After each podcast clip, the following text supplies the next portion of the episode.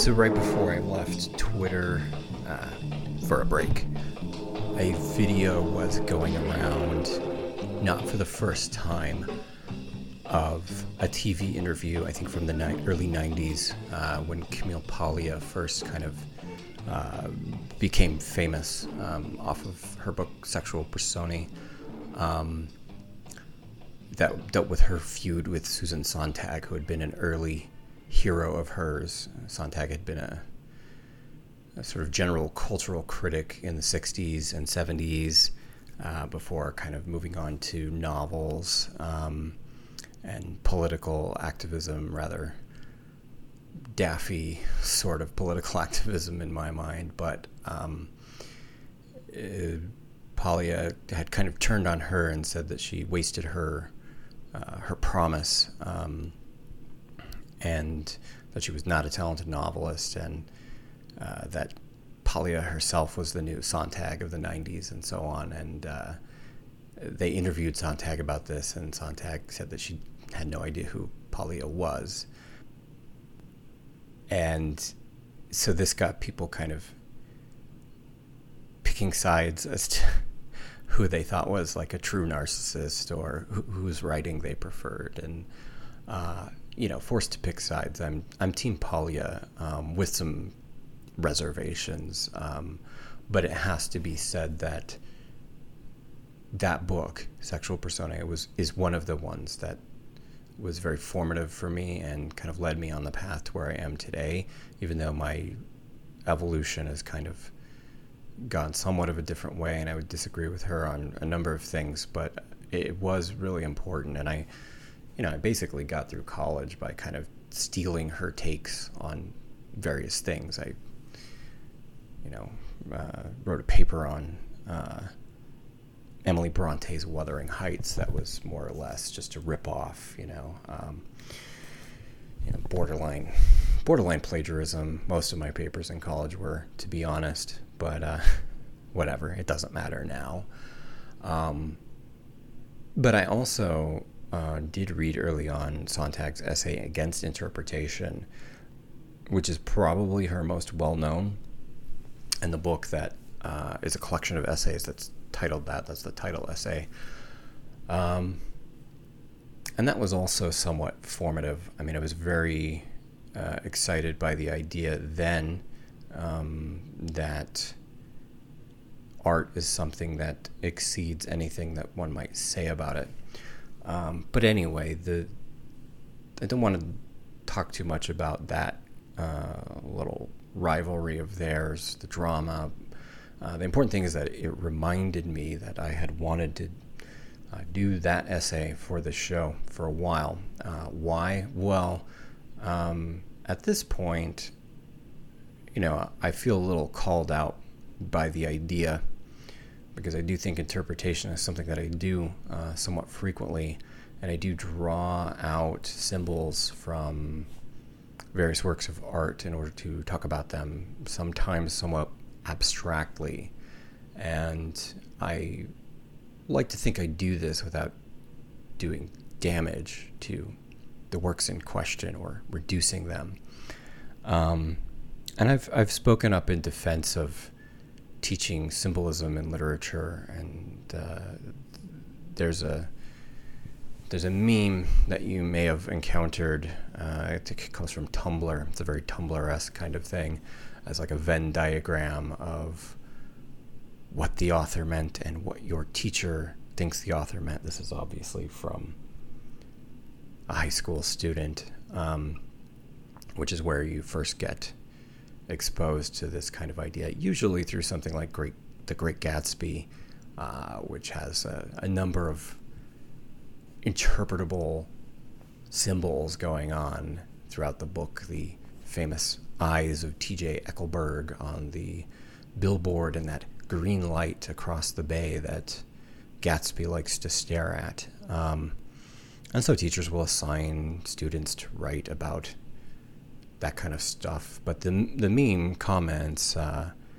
what the teacher thinks the author meant when the author writes the curtains were blue. They think that the curtains symbolize depression and sadness and lack of hope and, and so on, whereas what the author meant was the curtains are fucking blue.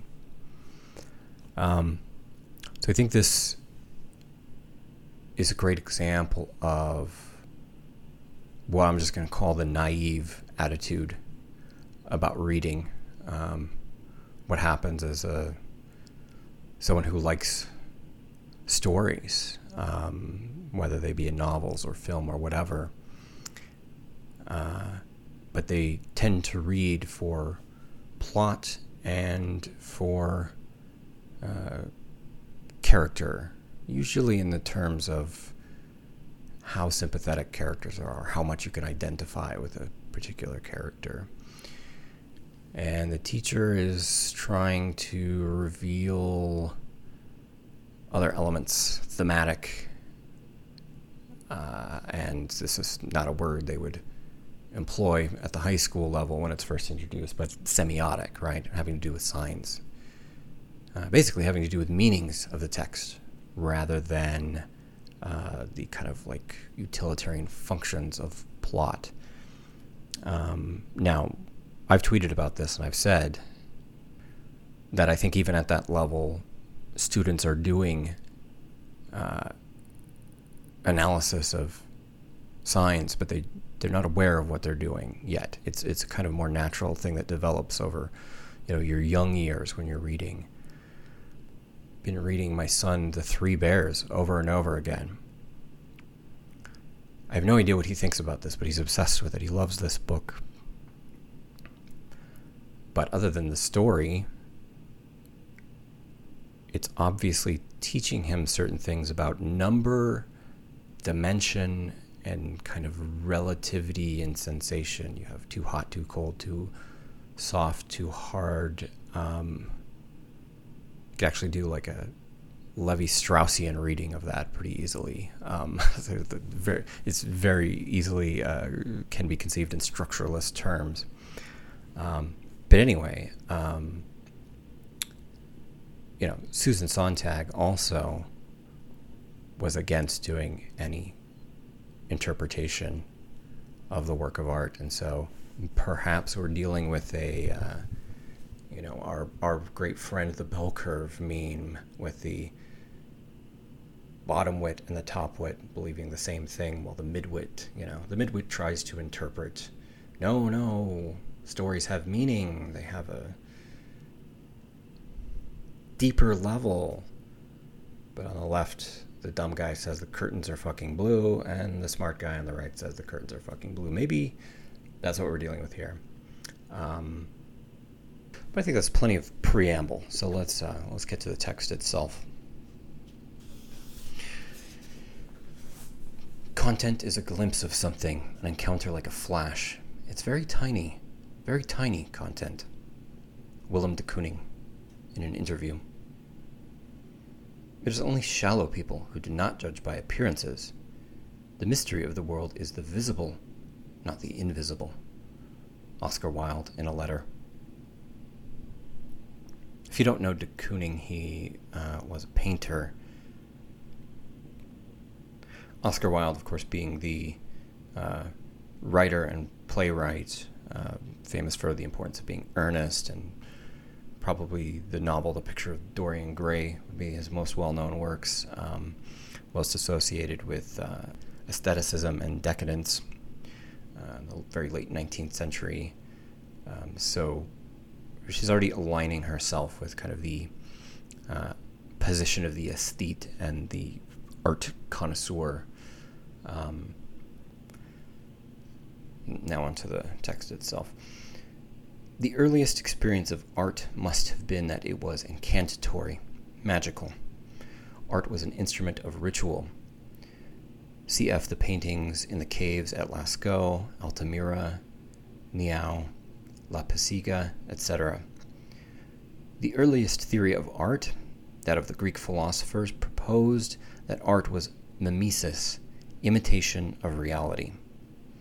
It is at this point that the peculiar question of the value of art arose. For the mimetic theory, by its very terms, challenges art to justify itself. Plato, who proposed the theory, seems to have done so in order to rule that the value of art is dubious. Since he considered ordinary material things themselves as mimetic objects, imitations of transcendent forms or structures, even the best painting of a bed would only be an imitation of an imitation. For Plato, art is neither particularly useful, the painting of a bed is no good to sleep on, nor in the strict sense true. And Aristotle's arguments in defense of art do not really challenge Plato's view that all art is an elaborate trompe l'oeil, and therefore a lie. Uh, trompe l'oeil is uh, like a, a illusion, like an optical illusion. But he does dispute Plato's idea that art is useless. Lie or no, art has a certain value according to Aristotle because it is a form of therapy.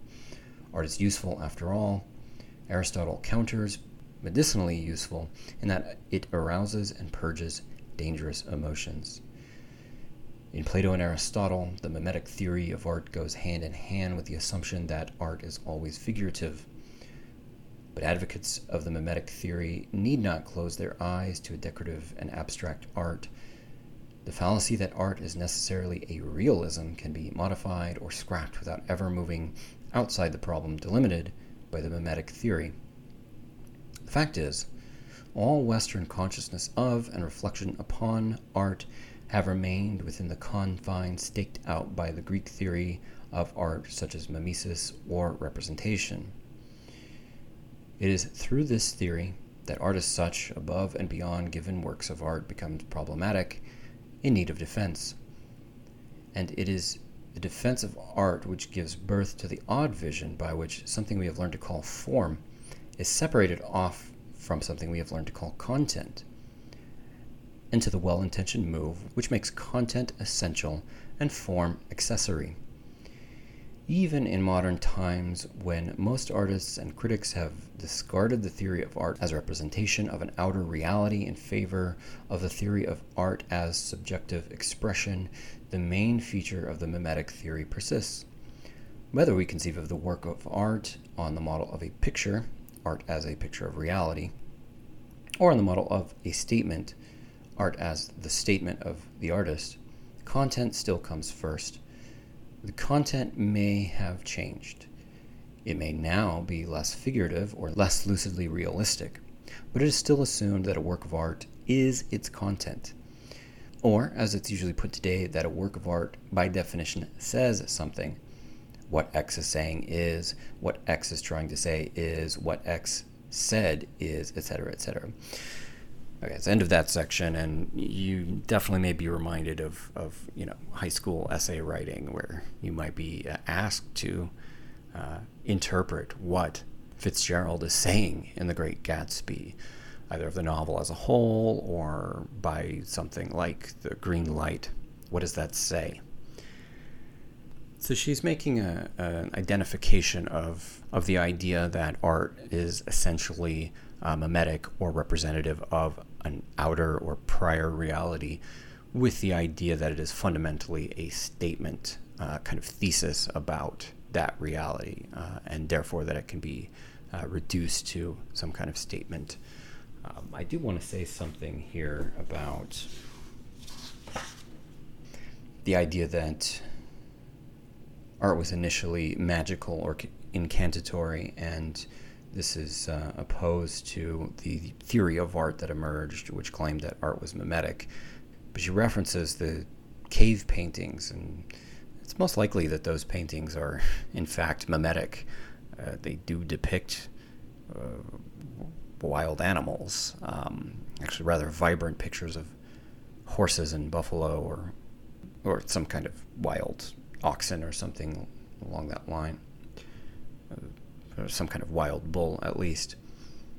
And I, when I read this a long time ago, I wrote Frazer in the margin here. Um, and I think why, while I did that is that if you read J.G. Frazer, the uh, author of The Golden Bough, um, who writes extensively about uh, primitive ritual and magic, you, you find that magic is actually uh, for the society that believes in it uh, is a, about as pragmatic and utilitarian as anything in our society. Uh, it's it's meant to do things. Um, may not be meant to say something. It's actually more practical than that. It's it's meant to, you know, uh, give you information, or it's meant to, uh, you know, it's meant to give you a successful hunt or uh, a good winter or good crop yield, or you know, find out who murdered somebody. It's uh, it, it's useful, unlike Wilde's idea of art as being perfectly useless. Okay, on to section two. None of us can ever retrieve that innocence before all theory when art knew no need to justify itself, when one did not ask of a work of art what it said because one knew or thought one knew what it did. From now to the end of consciousness, we are stuck with the task of defending art. We can only quarrel with one or another means of defense. Indeed, we have an obligation to overthrow any means of defending and justifying art which becomes particularly obtuse or onerous or insensitive to contemporary needs and practice. This is the case today, with the very idea of content itself.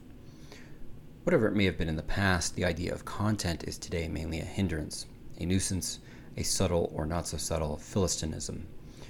That the actual developments in many arts may seem to be leading us away from the idea that a work of art is primarily its content the idea still exerts an extraordinary hegemony. I want to suggest that this is because the idea is now perpetuated in the guise of a certain way of encountering works of art thoroughly ingrained among most people who take any of the arts seriously. With the overemphasis on the idea of content entails is the perennial, never consummated project of interpretation and conversely, it is the habit of approaching works of art in order to interpret them that sustains the fancy that there really is such a thing as the content of a work of art. It's kind of interesting um, how that word content has evolved. You hear that word all the time now, but it has nothing to do with the old dichotomy of form and content you know, form has to do with uh, the material basis of the work of art, the structure of the work of art. Um, uh, and content is, you know, what is this work of art about? Um, a message, a moral, uh, some kind of uh, intellectual matter, as opposed to material ma- matter. Matter means material, but anyway, um, Whereas con- when we say content now, it refers to uh, basically abstract stuff, Gener- a generic product. Anything can be content. Um, it's what is produced um, for consumption by an audience. I mean, it's about the most generic and abstract category that we have for cultural production now. Um, and the goal appears to be to produce as much content as possible um, in order to gain social capital and win uh, in the attention economy. Uh, but it really is neutral as to whether you know there is in fact any intellectual or aesthetic content to this content. Um, I did once have a kind of joke tweet that everybody's trying to make content, nobody's trying to make form. Anyway, on to section three. Of course, I don't mean interpretation in the broadest sense, the sense in which Nietzsche rightly says, quote, there are no facts, only interpretations. By interpretation, I mean here a conscious act of the mind which illustrates a certain code, certain rules of interpretation. So I actually think this is a uh, something that gets ignored by people who kind of cite this as uh, saying one should never interpret anything. She she actually is saying that she's not saying that. The broadest sense of interpretation, I suppose, would be fine, but uh, it's not clear what she means by referencing Nietzsche here. Um, this is kind of a statement of his perspectivism. There's no like objective fact in the world. Um, uh, we might restate it now as there there are no facts, only feelings. Um, I dare say what she means by interpretation, the broadest sense, uh, requires some interpretation. But anyway, directed to art, interpretation means plucking a set of elements, the X, the Y, the Z, and so forth, from the whole work. The task of interpretation is virtually one of translation. The interpreter says, Look, don't you see that X is really, or really means, A, that Y is really B, that C is really Z? The curtains are fucking blue. What situation could prompt this curious project for transforming a text? History gives us the materials for an answer. Interpretation first appears in the culture of late classical antiquity. When the power and credibility of myth had been broken by the realistic view of the world introduced by scientific enlightenment. Uh, those are somewhat anachronistic terms. I don't think she's wrong exactly, but when she says scientific enlightenment, uh, she's not really referring to like the 17th and 18th century. She's referring to more like the third and fourth. Once the question that haunts post mythic consciousness, that of the seemliness of religious symbols, had been asked, the ancient texts were in their pristine form no longer acceptable. The interpretation was summoned to reconcile the ancient texts to modern demands. Thus, the Stoics, to accord with their view that the gods had to be moral, allegorized away the rude features of Zeus and his boisterous clan in Homer's epics. What Homer really designated by the adultery of Zeus with Leto, they explained, was the union between power and wisdom. In the same vein, Philo of Alexandria interpreted the literal, historical narratives of the Hebrew Bible as spiritual paradigms. The story of the Exodus from Egypt, the wandering in the desert for 40 years, and the entry into the promised land, said Philo, was really an allegory of the individual soul's emancipation, tribulations, and final deliverance. Interpretation thus presupposes a discrepancy between the clear meaning of the text and demands of later readers. It seeks to resolve that discrepancy. The situation is that for some reason, a text has become unacceptable, yet it cannot be discarded. Interpretation is a radical strategy for conserving an old text which is thought too precious to repudiate by revamping it. The interpreter, without actually erasing or rewriting the text, is altering it. But he can't admit to doing this. He claims to be only making it intelligible by disclosing its true meaning. However far the interpreters alter the text, Another notorious example is the rabbinic and Christian spiritual interpretations of the clearly erotic Song of Songs. They must claim to be reading off a sense that is already there. I think there's something really plausible to what she's talking about here. Interpretation is required when you can't dispense of a text because it's central, but the values and moral intellectual climate of the society has changed so that the apparent uh, meaning, literal meaning of a text, uh, would no longer suffice uh, if one wants to keep that text central. And so you get apologetics. That's basically what she's saying, that interpretation is apologetics. Interpretation in our own time, however, is even more complex. For the, for the contemporary zeal for the project of interpretation is often prompted not by piety toward the troublesome text, which may conceal an aggression, but by an open aggressiveness and overt contempt for appearances. The old style of interpretation was insistent but respectful. It erected another meaning on top of the literal one. The modern style of interpretation excavates, and as it excavates, destroys. It digs behind the text to find a subtext which is the true one.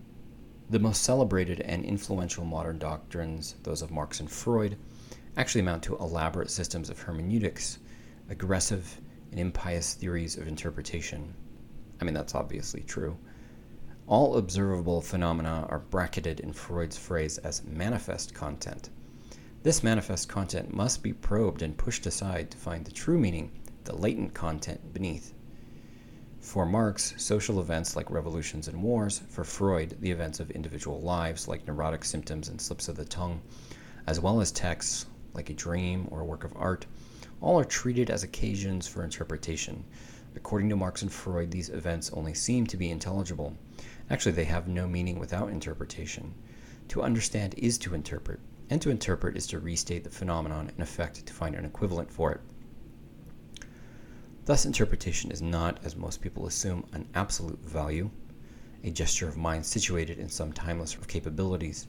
Interpretation itself must be evaluated within a historical view of human consciousness. In some cultural contexts, interpretation is a liberating act, it is a means of revising, of transvaluing, of escaping the dead past. In other cultural contexts, it is reactionary, impertinent, cowardly, stifling. Um, yeah, so again, against interpretation turns out to be not unequivocally against interpretation. It's a matter of whether interpretation is progressive or reactionary, given the historical situation. And I'll have to weigh in on where I think we're at now, later. Four. Today is such a time and the project of interpretation is largely reactionary, stifling. Like the fumes of the automobile and of heavy industry which befoul the urban atmosphere, the effusion of interpretations of art today poisons our sensibilities. In a culture whose already classical dilemma is the hypertrophy of the intellect at the expense of energy and sensual capability, interpretation is the revenge of the intellect upon art. Even more, it is the revenge of the intellect upon the world. To interpret is to impoverish, to deplete the world, in order to set up a shadow world of meanings. It is to turn the world into this world, this world, as if there were any other. Well, I'm afraid there is, Susan. The world, our world, is depleted, impoverished enough. Away with all duplicates of it, until we again experience more immediately what we have. I think this is really interesting this concern with not setting up a shadow world of meanings, um, not duplicating the world, because this also was the perennial concern of Plato and Neoplatonists of uh, being against art itself because it was setting up a shadow world. Um, you know, which was an impoverishment, impoverishment of, of the actual world, the actual world not being the visible material world, but uh, the ideal world. Um, so, but for her, you know, the the real world is the world of becoming, and the senses, not the world of being and the ideas. Um, so, to interpret is not to, you know, move upward from the contingent and almost random world of becoming to the necessary world of being. It's to simply set up a kind of uh, abstraction, uh, and to abstract is to take out of something. Um, so, yeah, I consider this like a, an inverted Platonism in a way. Five. In most modern instances, interpretation amounts to the Philistine refusal to leave the work of art alone. Real art has the capacity to make us nervous. By reducing the work of art to its content and then interpreting that, one tames the work of art. Interpretation makes art manageable, conformable. This Philistinism of interpretation is more rife in literature than in any other art.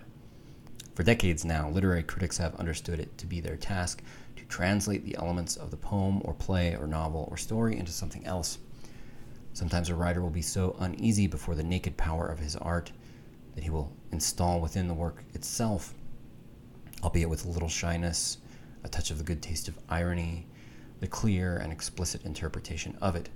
Thomas Mann is an example of such an over cooperative author. In the case of more stubborn authors, the critic is only too happy to perform the job.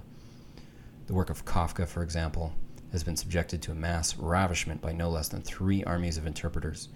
Those who read Kafka as a social allegory see case studies of the frustrations and insanity of modern bureaucracy and its ultimate issuance in the totalitarian state. Those who read Kafka as a psychoanalytic allegory see desperate revelations of Kafka's fear of his father, his castration anxieties, his sense of his own impotence, his thraldom to his dreams. Those who read Kafka as a religious allegory explain that K in the castle is trying to gain access to heaven, that Joseph K in the trial is being judged by the, inerex- the inerexible and mysterious justice of God. Another oeuvre that has attracted interpreters like leeches is that of Samuel Beckett. Beckett's delicate dramas of the withdrawn consciousness, pared down to essentials, cut off, often represented as physically immobilized, are read as a statement about modern man's alienation from meaning or from God, or as an allegory of psychopathology. Proust, Joyce, Faulkner, Rilke, Lawrence, Gide, one can go on, citing author after author. The list is endless of those around whom thick incrustations of interpretation have taken hold. But it should be noted that interpretation is not simply the compliment that mediocrity p- pays to genius. It is indeed the modern way of understanding something and is applied to works of every quality.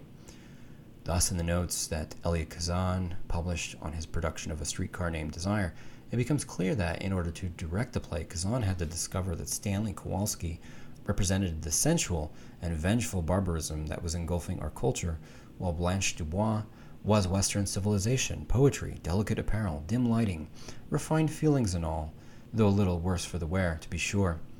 Tennessee Williams's forceful psychological drama now became intelligible. It was about something, about the decline of Western civilization. Apparently, were it to go on being a play about a handsome brute named Stanley Kowalski and a faded, mangy belle named Blanche Dubois, it would not be manageable. So my first encounter with this way of looking at things um, was was not actually um, The Great Gatsby. Uh, I actually had a unique situation in my English class in which my teacher let me uh, pick my own books, and I read Kafka's The Metamorphosis uh, in a full volume edition that had a bunch of essays included with it. And it did actually have all of these different interpretations from a Marxist perspective, from from a Freudian perspective, et cetera, et cetera. And I thought I'd never really like seen that. That was my like shattering of the naive view that you know a, a story is about what it appears to be about, um, and that the curtains are fucking blue. But um, you know, it had a twofold effect. I thought it was really interesting, uh, particularly the way that the uh, the Freudian one tended to uh, bring out these uh, symbols within the work.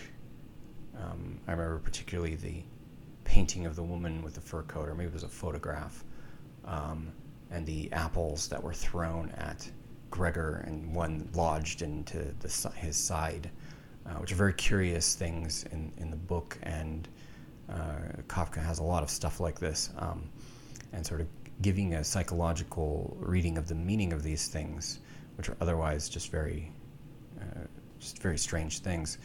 And I was excited that one could um, do this. Like it, it made aspects of the work sort of shine forth in a certain way. But at the same time, by including, um, you know, these different interpretations from different perspectives together, um, one after the other, you know, it also drove home the point that there's no final ultimate reading of what the work is and says. Um, that, that it can hold multiple interpretations, uh, which are all valid.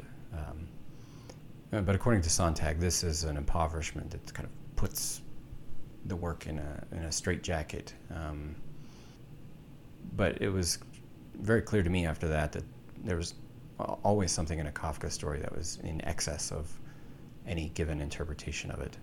And Kafka in particular has never been manageable in this way by giving you know one overarching uh, reading.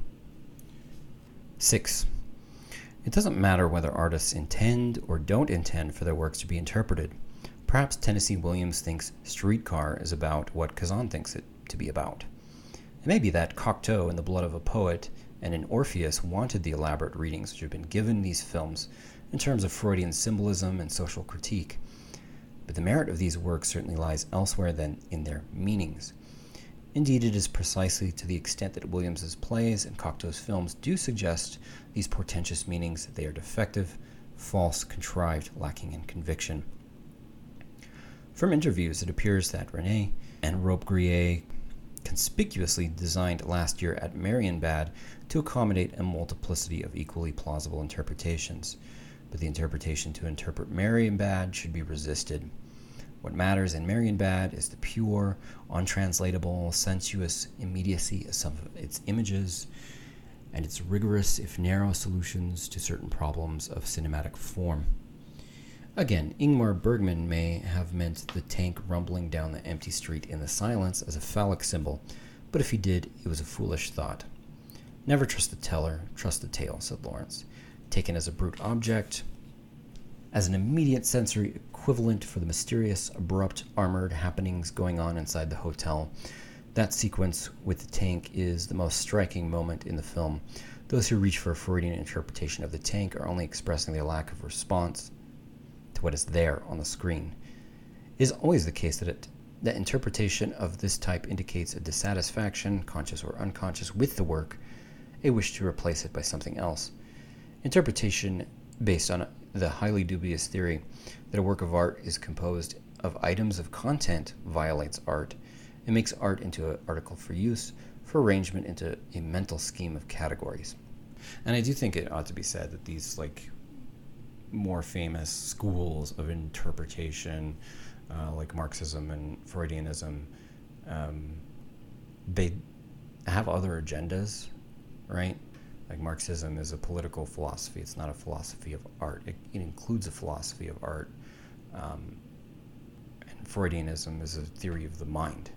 Uh, it's also a political philosophy, but that's another subject. And you know, so art is useful in that it reveals the mind, or art is useful in that it reveals um, something about uh, you know the political situation of a given time and place, um, and so that may account for the this apparent desire to replace the work of art with something else, or to kind of like hostilely, uh, you know, pin it down to to something uh, in particular.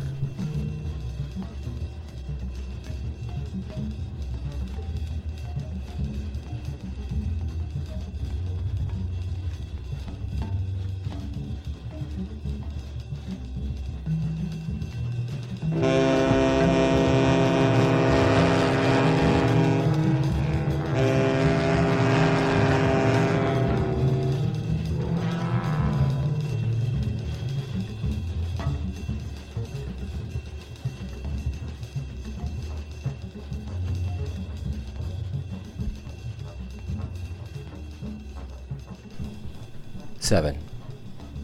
Interpretation does not, of course, always prevail. In fact, a great deal of today's art may be understood as motivated by a flight from interpretation. To avoid interpretation, art may become parody, or it may become abstract, or it may become merely decorative, or it may become non art. The flight from interpretation seems particularly a feature of modern painting. Abstract painting is the attempt to have, in the ordinary sense, no content. Since there is no content, there can be no interpretation.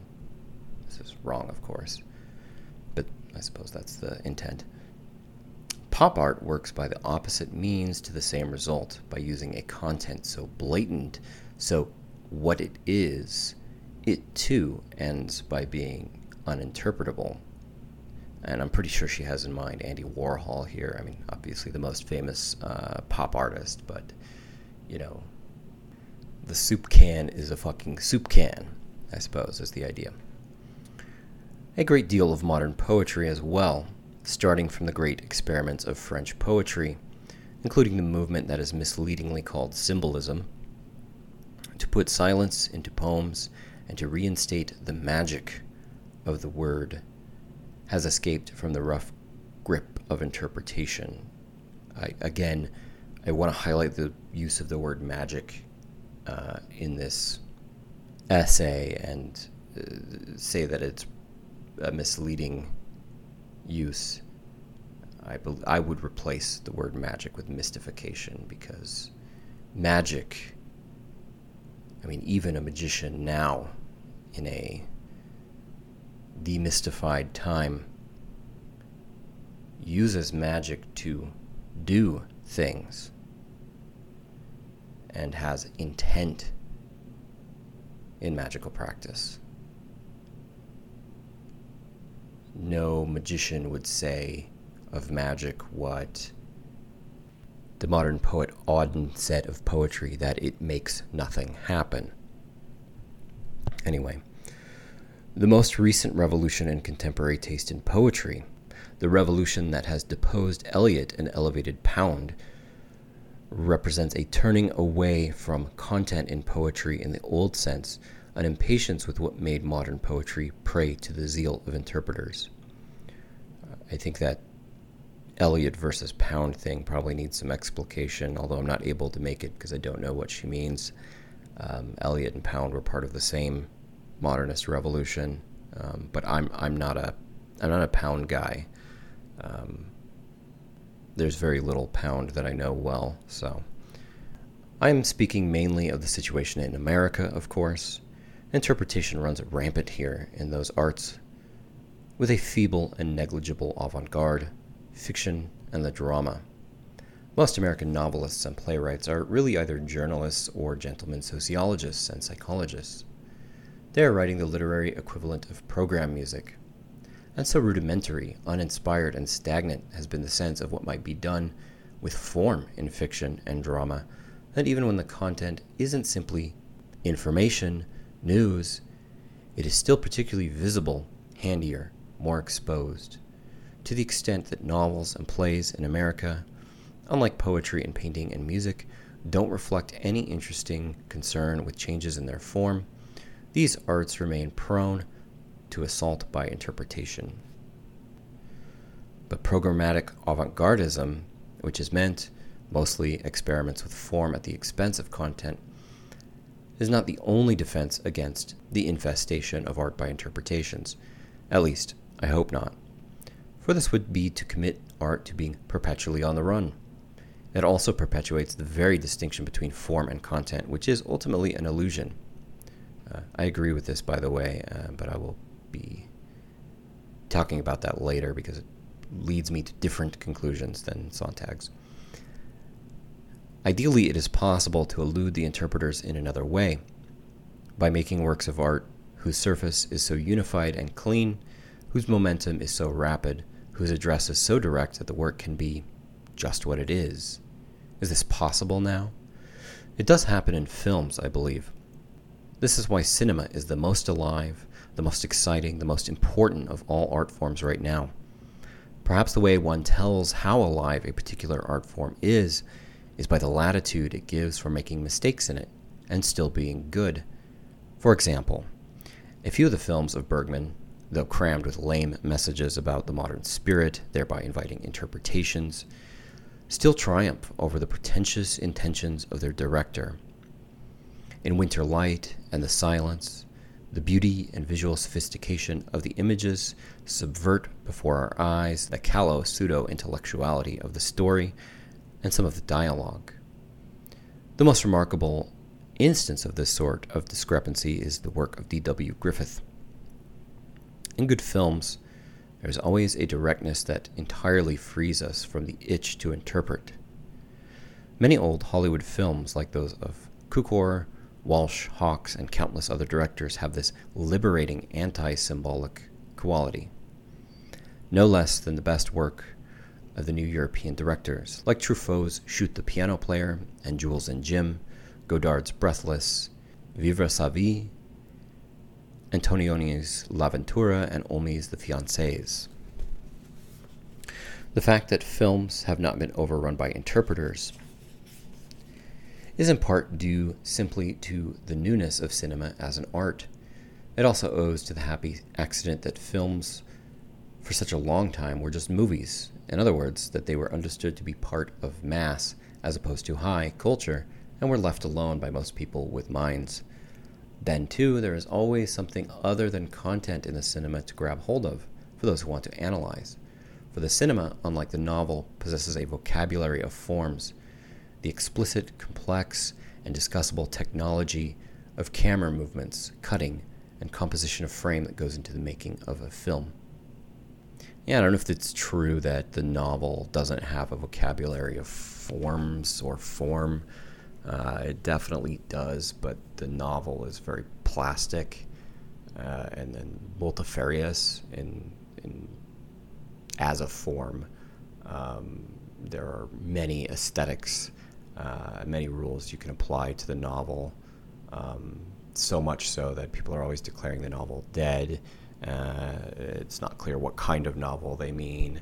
Um, they're always declaring that this or that book is not a novel, um, which may be true. Um, uh, but film has a, a, plethora of techniques that one can talk about.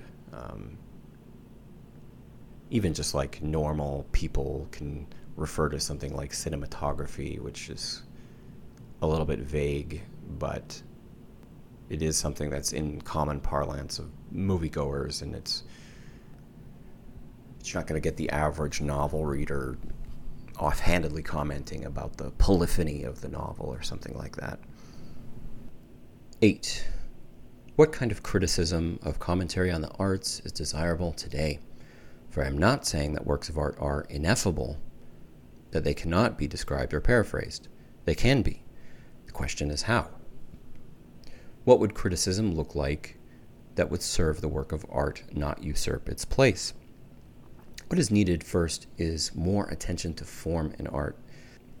If excessive stress on content provokes the arrogance of interpretations, more extended and more thorough descriptions of form would silence. What is needed is a vocabulary, a descriptive rather than prescriptive vocabulary for forms. There's a footnote here. One of the difficulties is that our idea of form is spatial. The Greek metaphors for form are all derived from notions of space.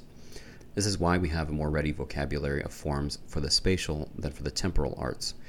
The exception among the temporal arts, of course, is the drama. Perhaps this is because the drama is a narrative, i.e., temporal form that extends itself visually and pictorially upon a stage. What we don't have yet is a poetics of the novel, any clear notion of the forms of narration. Perhaps film criticism will be the occasion of a breakthrough here, since films are primarily a visual form, yet they are also a subdivision of literature. I just want to point out as a, an aside that, um, you know, in the history of things, uh, descriptive terms can easily flip over into prescriptive terms, and one can easily imagine a vocabulary of form that would become uh, prescriptive in, in the sense that, you know, we, we judge things as good or bad based on how they adhere to certain forms that are preferred by a particular era. Uh, and, you know, conversely, couldn't we also imagine a discussion, uh, discourse and vocabulary about content or meaning or ideas or interpretation, which was also descriptive rather than prescriptive? And that, I believe, is a project that I'm pursuing myself. Moving on. The best criticism, and it is uncommon, is of this sort that dissolves considerations of content into those of form. On film, drama, and painting, respectively, I can think of Erwin Panofsky, Erwin Panofsky's essay Style and Medium in the Motion Pictures, Northrop Frye's essay A Conspectus of Dramatic Genres, and by the way, I'm very influenced by Frye, and I think Frye is a good model uh, in literature definitely a formalist, but a very, very imaginative one. Pierre Francastel's essay, The Destruction of a Plastic Space, Roland Barthes' book on Racine, and his two essays on Robbe-Grillet are examples of formal analysis applied to the work of a single author. The best essays in Erich Auerbach's Mimesis, like The Scar of Odysseus, are also of this type. An example of formal analysis applied simultaneously to genre and author is Walter Benjamin's essay, The Storyteller Reflections on the Works of Nikolai Leskov. Equally valuable would be acts of criticism, which would supply a really accurate, sharp, loving description of the appearance of a work of art. This seems even harder to do than formal analysis. Some of Manny Farber's film criticism, Dorothy Van Ghent's essay The Dickens World, A View from Todgers, Randall Jarrell's essay on Walt Whitman are among the rare examples of what I mean. These are essays which reveal the sensuous surface of art without mucking about in it. There's a real concern in this essay with violation of surfaces. Um, I'll say more about this, but if you talk about surface, you're also talking about depth. Uh, so it's a it's a binary, and it, they go together. On the other hand, I've I've often thought of, uh, in particular, the works of Vladimir Nabokov as uh, works of fiction that are like all surface, so that if you try to peer into the depth, you just get another surface, just these like I don't know, like subcutaneous layers, like it's all skin, you know. Anyway, nine. Transparence is the highest, most liberating value in art. Uh, so the metaphor's shifting here from tactile to visual. And in criticism today, transparence means experiencing the luminousness of the thing itself, of things being what they are. This is the greatness of, for example, the films of Bresson and Ozu and Renoir's The Rules of the Game. Once upon a time, say for Dante, it must have been a revolutionary and creative move to design works of art so that they might be experienced on several levels. Now it is not. It reinforces the principle of redundancy that is the principal affliction of modern life. Once upon a time, when high art was scarce, it must have been a revolutionary and creative move to interpret works of art. Now it is not. What we decidedly do not need now is further to assimilate art into thought, or worse yet, art into culture. Interpretation takes the sensory experience of the work of art for granted and proceeds from there. This cannot be taken for granted now. Think of the sheer multiplication of works of art available to every one of us, superadded to the conflicting tastes and odors and sights of the urban environment that bombard our senses. Ours is a culture based on excess, on overproduction. The result is a steady loss of sharpness in our sensory experience. All the conditions of modern life, its material plenitude, its sheer crowdedness, conjoin to dull our sensory faculties. And it is in the light of the condition of our senses, our capacities, rather than those of another age, that the task of the critic must be assessed. What is important now is to recover our senses. We must learn to see more, to hear more, to feel more. Our task is not to find the maximum amount of content in a work of art, much less to squeeze more content out of the work than is already there. Our task is to cut back content so that we can see the thing at all. The aim of all commentary on art now should be to make works of art, and by analogy, our own experience, more rather than less real to us. The function of criticism should be to show how it is what it is, even that it is what it is, rather than to show what it means. 10. In place of a hermeneutics, we need an erotics of art. Okay, so that's the end of the essay. Um, great ending. That final section being one line uh, gives the thesis of the essay right right at the end. It's very memorable. Um, hermeneutics, by the way, just means interpretation, um, and I'm actually uh, pretty glad that the essay is called Against Interpretation and not Against Hermeneutics. Uh, that makes it a popular uh, essay um, that you know ordinary readers can pick up um, and and enjoy and think about. I mean, I re- first read this when I was in my early 20s, so I was a much less sophisticated reader uh, then, and probably actually learned the term hermeneutics from this essay. Now that I think about it.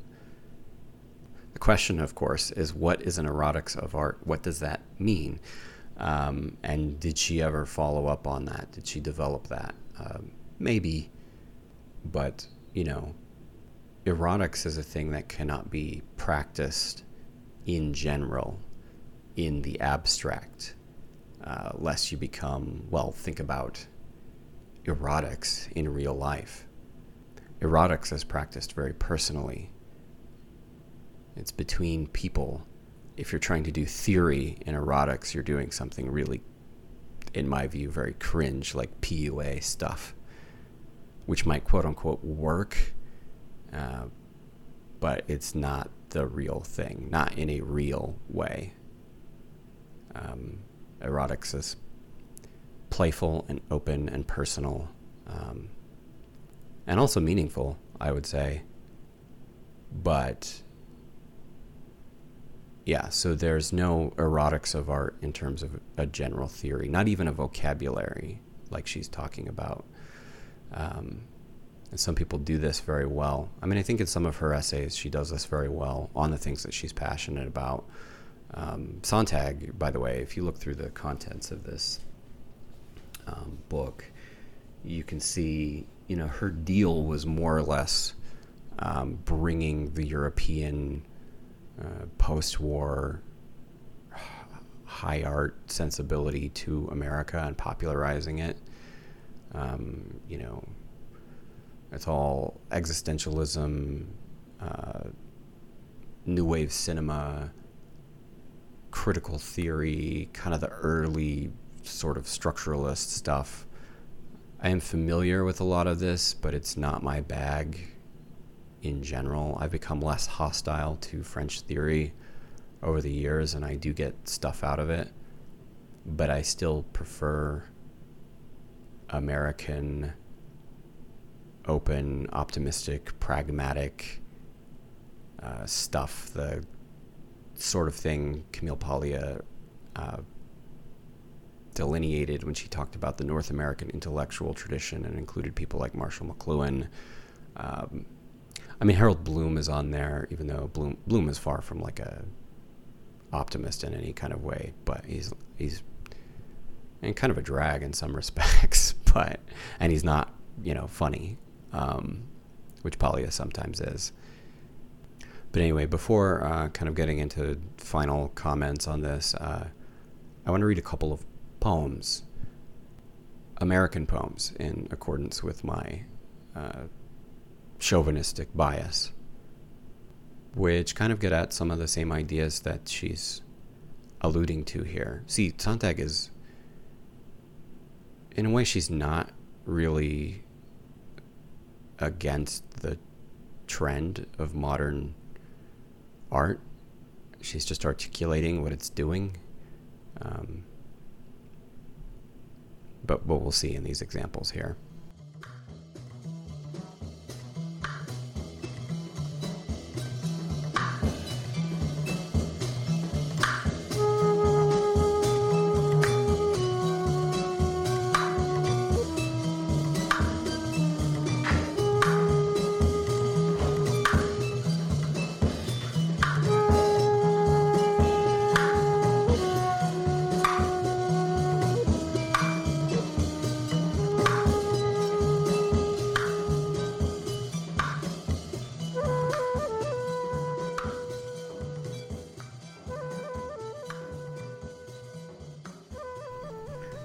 So the first poem is Ars Poetica by Archibald MacLeish. A poem should be palpable and mute as a globed fruit, dumb as old medallions to the thumb, silent as the sleeve worn stone of casement ledges where the moss has grown. A poem should be wordless as the flight of birds A poem should be motionless in time as the moon climbs, leaving as the moon releases, twig by twig, the night entangled trees, leaving as the moon behind the winter leaves, memory by memory the mind. A poem should be motionless in time as the moon climbs. A poem should be equal to, not true. For all the history of grief, an empty doorway and a maple leaf. For love, the leaning grasses and two lights above the sea. A poem should not mean, but be. Okay, so it should be uh, obvious the connection between this and the Sontag essay. This is also against uh, meaning in poetry or art. Um, the Ars Poetica title um, is borrowed from a famous ancient poem by the Roman poet Horace, uh, which was a, an instructive poem. Uh, it's a poem about poetics. It uh, says what constitutes good poetry and so on. Uh, a number of famous lines and concepts come out of this. It's probably the best uh, known work of classical literary criticism. Um, phrases you may have heard, like even Homer nods, come from that poem, and uh, the phrase delight and instruct, which is uh, a prescription for poetry, you know, that there are two functions of of poetry, which is essentially pleasure and uh, learning, um, which I guess uh, you know the Sontag idea is pretty much focused on the delight exclusively. Um, but this wasn't uh, an exceptional thing in the ancient world. It used to be uh, poetry. Um, used to be a lot more practical in a certain way. Uh, any kind of text really could theoretically take uh, the form of a poem. Uh, philosophical, naturalistic, uh, you know, science texts basically could take, you know, the form of verse. Um, uh, but anyway, uh, what I wanted to point out about the MacLeish poem is that uh, it does not do, it does not perform its own ideal. Um, it says what poetry should be, um, which is to uh, merely be uh, without meaning.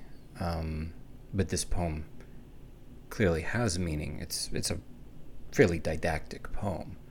Um, there's a lot of shoulds in here. Um, it, it, even prescribes things for poetry that uh, are impossible, such as being motionless in time. Poetry necessarily uh, exists in time, it unfolds over time. It says a poem should be wordless, um, which also is impossible. Um, but you may say that you know, he does not mean that literally, but figuratively. Uh,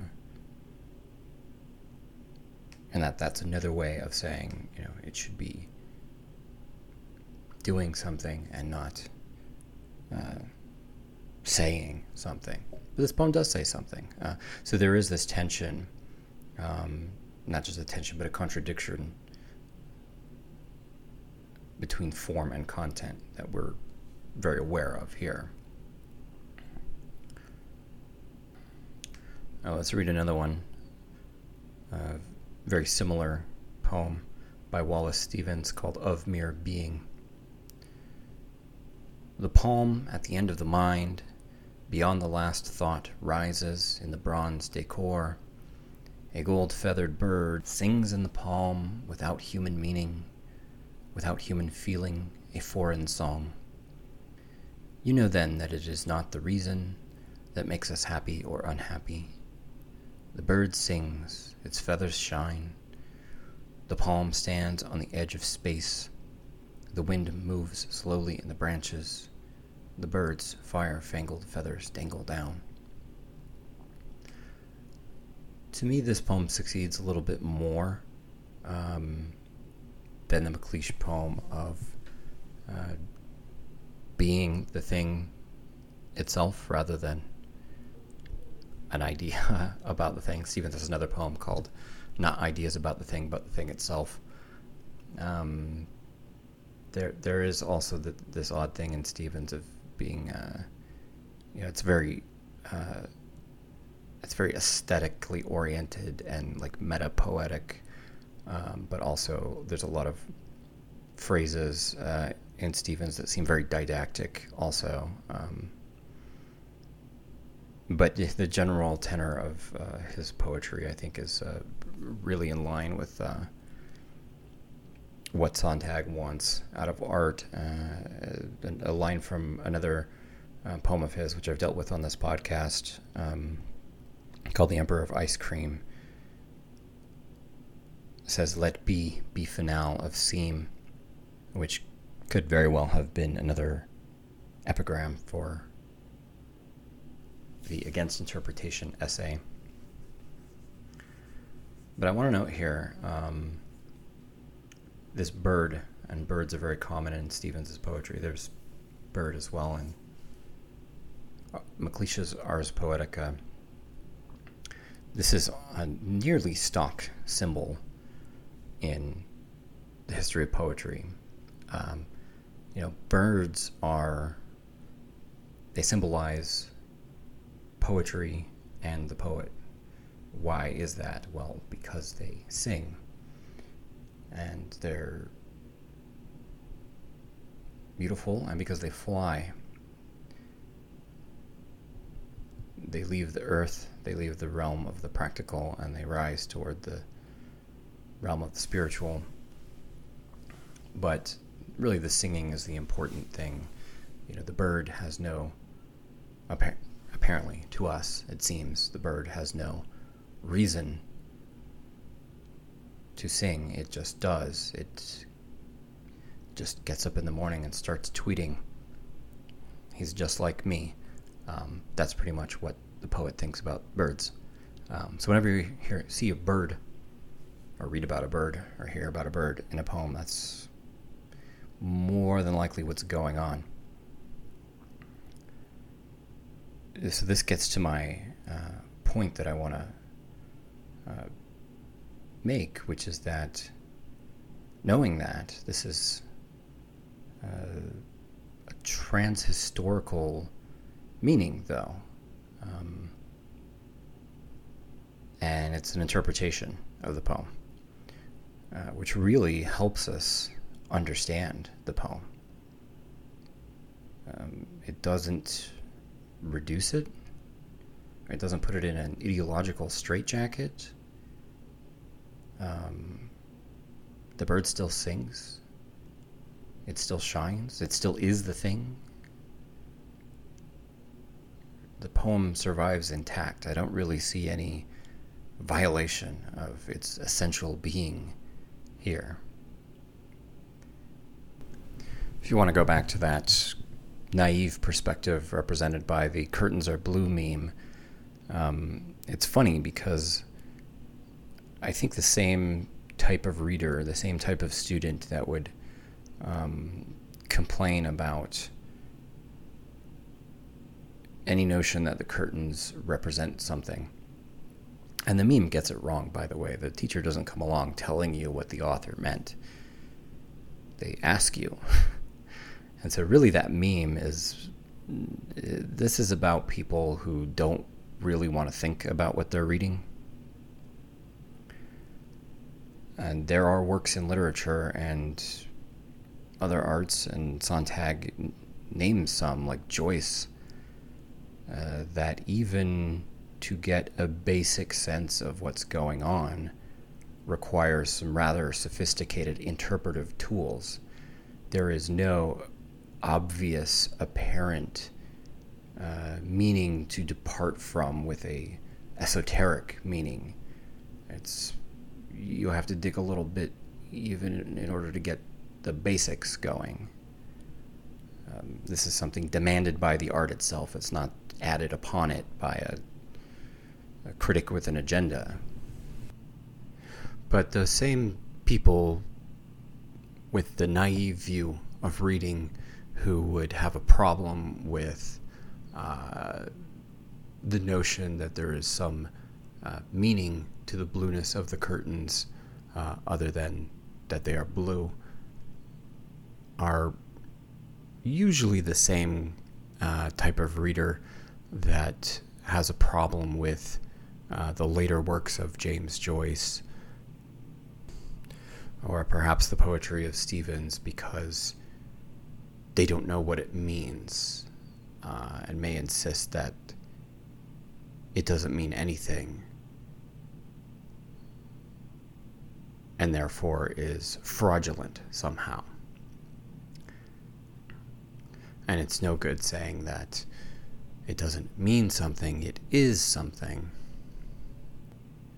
But I think it's something of a false dichotomy. Uh, as Sontag rightly points out, um, form and content, uh, ideally, they work together or may even be the same thing. But uh, I just want to take note of a number of dichotomies at work in this essay uh, that I noted. Um, for instance, experience versus theory, magic versus mimesis. And I already talked about my problems with her definition of magic here. Form versus content, of course, uh, representation versus expression. Uh, and I also want to point out that uh,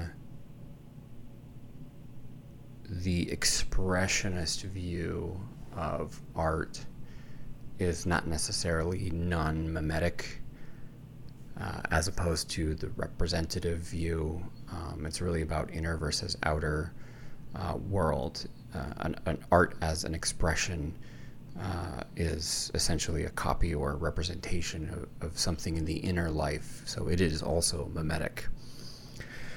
Um, doing versus saying, uh, manifest versus latent content, which of course she gets from Freud, um, intellect versus sensation, surface versus depth. And I think there's a bit of an inconsistency. I mean, uh, sometimes she seems to be saying that um, the, the dichotomy itself is illusory and, and false, um, and other times she uh, sort of reifies that dichotomy with a preference for one particular pole of the dichotomy.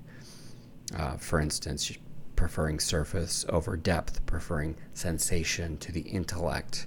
Uh, like I said, I think that she's uh, kind of inverted Platonist. Another dichotomy philosophically is being and becoming, uh, and she would, you know, favor the becoming world, but she wouldn't. Uh, but she would still deal with those uh, terms as given uh, by Platonism. So, what's potentially at stake here in in this um, in this notion of being against interpretation? Well, I mentioned in a previous podcast uh, that there are two dominant schools of reading the works of Thomas Pynchon. Uh, Pynchon writes these vast, complex, confusing, um, tonally varied novels. Um, the first school of Pynchon interpretation is the academic postmodern one, which fundamentally sees Pynchon in terms of uh, kind of labyrinth of signs, uh, ultimately leading nowhere really. Um, and its function might be sort of parodic, uh, but it ultimately refers to itself or to other literature and not to uh, the world as such. It's not mimetic in relation to history, although it appears to be because all of his, uh, works take place uh, within, they're embedded within historical events and often deal with obscure historical events. Um, and they, they present a paranoid uh, conspiracy theory view of the world that uh, point seem to point towards some esoteric meaning to things, but then also kind of pull back or complicate that where we're not given an answer uh, to that. We never get to the depth, um, and we never get out of the labyrinth, let's say. Um, and so Pynchon is seen as a, a postmodernist in that way. Um, you know, it's another labyrinth without a minotaur, another conspiracy story without a, a revelation of the conspirators. Um, but there's a much less uh, and that's the dominant uh, institutional reading of Pynchon. Uh, there's a minority view um, out in the wilds of the internet, the leftist parapolitical view. Um, although Pynchon fans sometimes include conservatives or right wingers, but the, the general approach or stance or tone to Pynchon uh, appears to be left wing, uh, left libertarian, even. Uh, but this school holds that no, actually, um, Pynchon is about real historical events. And it's about people and groups and things happening in history, um, but they're not directly alluded to generally. One leftist podcaster has argued that the Crying of Lot 49 contains oblique references to the Kennedy assassination and to occult figures like Jack Parsons. Um, clearly, there are allusions to um, Project Paperclip and MK Ultra. Um, rather disturbingly, because the book came out in like 1966 or something like that uh, which, by the way, the same year that uh, Against Interpretation came out. And so, uh, but in order to plausibly make these claims, uh, one has to do an esoteric reading. One has to take signs and argue uh, that there's a difference between surface and depth and runs the risk of setting up what uh, Sontag refers to as a shadow world of meaning, um, and would have to claim that this shadow world is in fact uh, something we are intended to uncover. Um, there really is something at stake in the difference of approach between these two things. Um, now, uh, personally, I do think there's something to the parapolitical approach to Um, but I do sometimes also get frustrated with people who treat uh, works of art as like not works of art, as uh, some kind of code meant to be uh, solved so that we get some kind of answer. And once we've got that answer, then the the work that we have read to get there can kind of be dispensed with as like uh, so much packaging, and that what we're really after are these secrets. Even though my own podcast can tend in that direction sometimes, I even adopted the tagline "Learn to Decode." I mean, uh, that was kind of an offhanded thing that I came up with one day just as a, a funny play on the "Learn to Code" uh, meme I'm not really uh, offering like a program of systematic decoding here. But it remains true that that artworks mean things, and it's one of the things that they do. Um, and it's how they work, in essence. That said, I think uh, the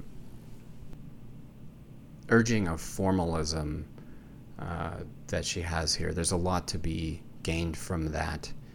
Um, it's certainly a better thing to do than the very cheap mode modes of interpretation that we tend to employ now when everything is over politicized. I mean, if she thought Marxism and Freudianism uh, in literary interpretation was uh, an ideological reduction, I wonder what she would think now when everything is all that all that can be extracted by anybody is some political cliche that's discussed on social media every day and that usually has to do with basically demographic categories um, and then you get this other kind of cheap mode of interpretation uh, where you, you see these videos. I, I hardly ever watch them, um, but they're like clickbaity type of things that uh, take a movie and they say, "Oh, blank ending explained." They take some, you know, uh, sort of confusing movie uh, or anything with any sort of ambiguity to it, and they try to like tell you what it is supposedly saying that I think is a very reductive and, and non formalist uh, sort of approach.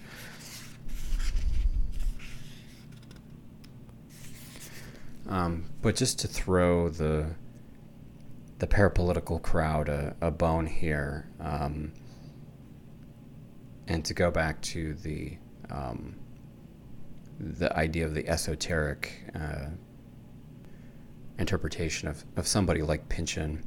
Um, I, I want to uh, point out that the acknowledgments that come before the first essay in this volume against interpretation um, says last i wish to record my gratitude to the rockefeller foundation for a fellowship last year which freed me for the first time in my life to write full time during which period i wrote among other things some of the essays collected in this book now you might want to think for a moment about why the Rockefellers would pay somebody to write uh, against the notion of interpreting art. Uh, there was definitely something called the Cultural Cold War that included things like the CIA funding um, abstract expressionist art, among other things. Now, I don't think this invalidates everything that they touched, but you might want to think about that context. Now, I mean, let's not be naive. The only way you get to make a living spending all your time reading books and going to films and art museums and writing whatever you want about them without being embedded within a university or some other institution like that is to take money from the Rockefellers. That's how you get to be a public intellectual. and very few uh, people that we might admire in that sphere are going to come away with clean hands. Marshall McLuhan got Ford Foundation money, by the way. Um, she devotes an essay in this book to Norman O. Brown, a psychoanalytically oriented uh, philosopher who was in the OSS along with uh, Herbert Marcuse. At any rate, uh, I think there's a lot of value here nonetheless. Um, Um, one of the leftist parapolitical posters on Twitter, I forget who, um, during the Sontag Paglia uh, row that was going around, um, posted something about Susan Sontag as a neoconservative, which is kind of interesting. Um, she took certain stances which aligned with the neoconservatives on foreign policy in the 90s during the whole uh, Bosnian conflict and so on. Um, that's kind of interesting given the um, sort of left libertarian bent of this particular essay. The concern here seems to be liberation. Uh, but to that, I would I would say I don't know, but l- look at the roots of the neoconservative movement, and you're going to find some uh, probably some intertwining uh, people and places. Let's just say.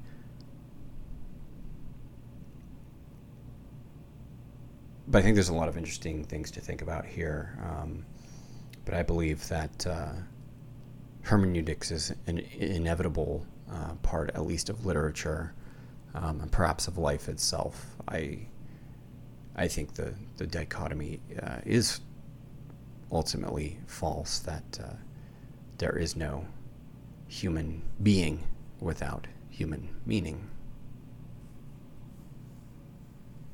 Thank you for listening.